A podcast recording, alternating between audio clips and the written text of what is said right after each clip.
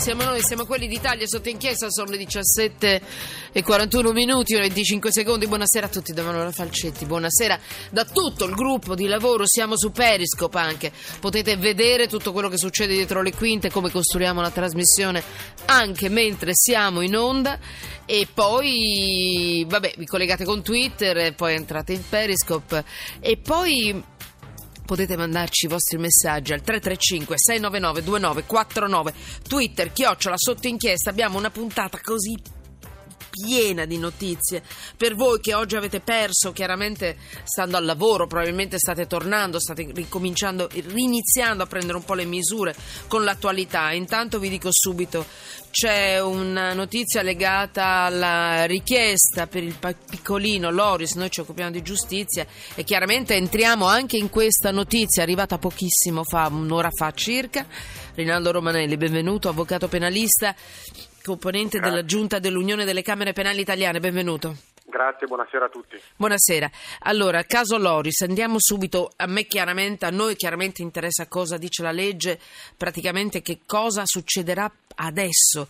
Cioè, il, eh, tra l'altro voi, se avete già sentito l'edizione del giornale radio che ci ha preceduto, ne ha parlato, il piccolino Loris, il pubblico ministero ha chiesto 30 anni per la madre Veronica Panarello eh, l'ha definita, ha definito Veronica una mm, bugiarda, bugiarda, una manipolatrice, c'è stata una requisitoria durissima. Ehm, e niente, praticamente a questo punto si aspetta la, se ho capito bene, cosa succede? Perché già per la settimana prossima, metà della settimana prossima, poi dovrebbe arrivare la sentenza. La prima, giusto? È così? Beh, dopo la requisizione del pubblico ministero parlerà la parte civile, se c'è una parte civile sì. costituita, poi la difesa, eventualmente le parti possono replicare, dopodiché eh, la volta della parola del giudice, quindi la sentenza.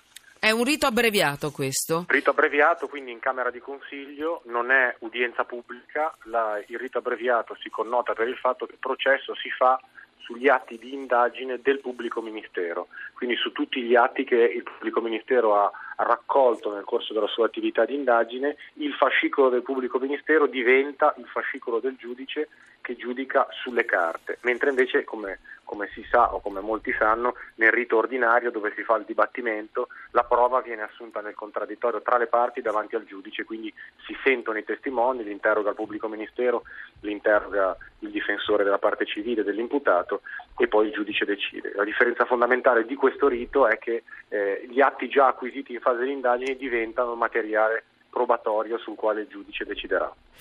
Eh, tradotto tutto questo, mm, al di là dell'avvocatese, mi scusi? Tradotto tutto questo, eh. il rito abbreviato è un rito molto più veloce, perché se io faccio un processo, soprattutto un processo complesso nel quale teoricamente ho sentito 100 testimoni, sì. vado a dibattimento, li devo sentire davanti al giudice e altri ne può sentire il difensore della difesa di, e anche della parte civile che nel corso di quel processo può anche produrre tutto quello che vuole da un punto di vista documentale. Se io scelgo il rito abbreviato, nel momento in cui vengo ammesso, nel fascicolo non entra più altro. Il fascicolo delle indagini del pubblico ministero viene messo fisicamente sul tavolo del giudice e deciderà su quelle carte lì, quindi potrà leggere le sommarie informazioni testimoniali, potrà leggere le relazioni della polizia giudiziaria, tutte cose che in un processo ordinario un giudice non legge perché le prove si formano davanti ai suoi occhi.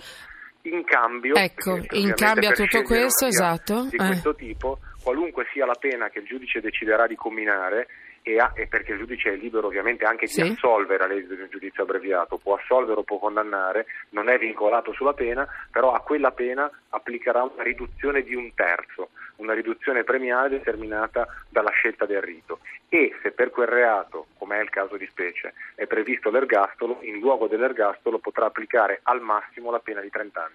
Allora, la sentenza si attende probabilmente per metà della prossima settimana, però le chiedo, avvocato Romanelli, a questo punto si parte dai 30 anni e si, e si scende di un terzo no, o è già no, no. stato scalato il terzo della pena? No, la richiesta del pubblico ministero tiene conto già del rito abbreviato, quindi evidentemente sarebbe stata ergastolo. Sarebbe stata ergastola, eh, eh, diventa 30. Poi alla fine la signora, se dovesse mai essere eh, ritenuta colpevole al terzo grado di giudizio, potrà usufruire anche degli, di sconti di pena?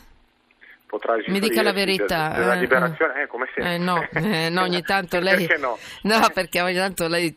Insomma, potrà eh. usufruire come, come- come- come tutti, Sì. eh, tranne purtroppo quelle esclusioni che noi abbiamo in Italia per il doppio binario, per cui ci sono regimi diversi per i reati di mafia o altro, ma fuori da questi casi tutti possono usufruire della cosiddetta liberazione anticipata, cioè un certo numero di giorni all'anno, la buona condotta, quella che si chiama normalmente. Quanto potrebbe E avere di sconto? Da 30 anni a quanto si potrebbe scendere a questo punto per l'uccisione di un bambino? In Eh, quel modo, l'uccisione di un bambino in quel modo, sempre che venga ritenuta colpevole al terzo grado di giudizio. se viene riconosciuta la Mm. liberazione anticipata per buona condotta, diciamo che il giudice a quel punto prescinde dalla valutazione relativa all'entità della pena e alle ragioni per cui è stata comminata. Il giudice della sorveglianza valuta dopo Lei mi sfugge, detenuto- perché sa No, dove voglio arrivare, può- mi scusi, No, no, eh, lo alla so. eh, eh, 60 eh. giorni ogni sei mesi. Cioè, quindi alla fine arrivare col- col- con l'ultimo decreto che è stato fatto, prima era 40 giorni, Eh. eh, 45 giorni ogni sei mesi, per cui diventavano tre mesi all'anno, adesso diventano un po' di più. Quindi quando io ho scontato un anno è come se avessi scontato un anno e tre mesi, un anno, un anno- un anno e quattro mesi. Quattro. E, e poi si fa il conto finale e nella parte finale dell'esecuzione della pena Mm. c'è la possibilità di accedere anche a forme alternative, no? c'è la semi, semi-libertà alla quale si può accedere se, man- se è scontata più di metà della pena e mancano più, non, non- 5 anni alla fine e poi anche nella parte finale l'affidamento in prova ai servizi sociali. Ma è, voglio dire, è giusto che la gente il concetto del recupero, certo, certo, Esatto, che di, lo so, lo so. di recupero, il Tribunale di sorveglianza non applica automatismi, eh, valuta no. se quel detenuto ha dato segni per cui è giusto inserirlo in un certo percorso. Ma è giusto ripeterlo ed è anche giusto ripeterlo perché comunque nella testa di ognuno di noi ha, c'è un parametro, poi è chiaro che niente mai è abbastanza, è giusto il recupero, però si cerca di capire quanto vale la vita di un bambino ammazzato così. E a volte si ha la sensazione che valga molto poco la vita delle persone. Mi scusi, avvocato Romanelli, io insisto con questo, non voglio vedere No, tutti in galera che- tutta la vita. No, Mi interessa sapere cosa ne pensate voi. Cioè un omicidio di questo genere, con la brutalità che, guardate, ci sono stati dei momenti che non vi abbiamo nemmeno detto tutto, noi giornalisti che siamo venuti a conoscenza di cose così terribili che non vi abbiamo raccontato, giustamente.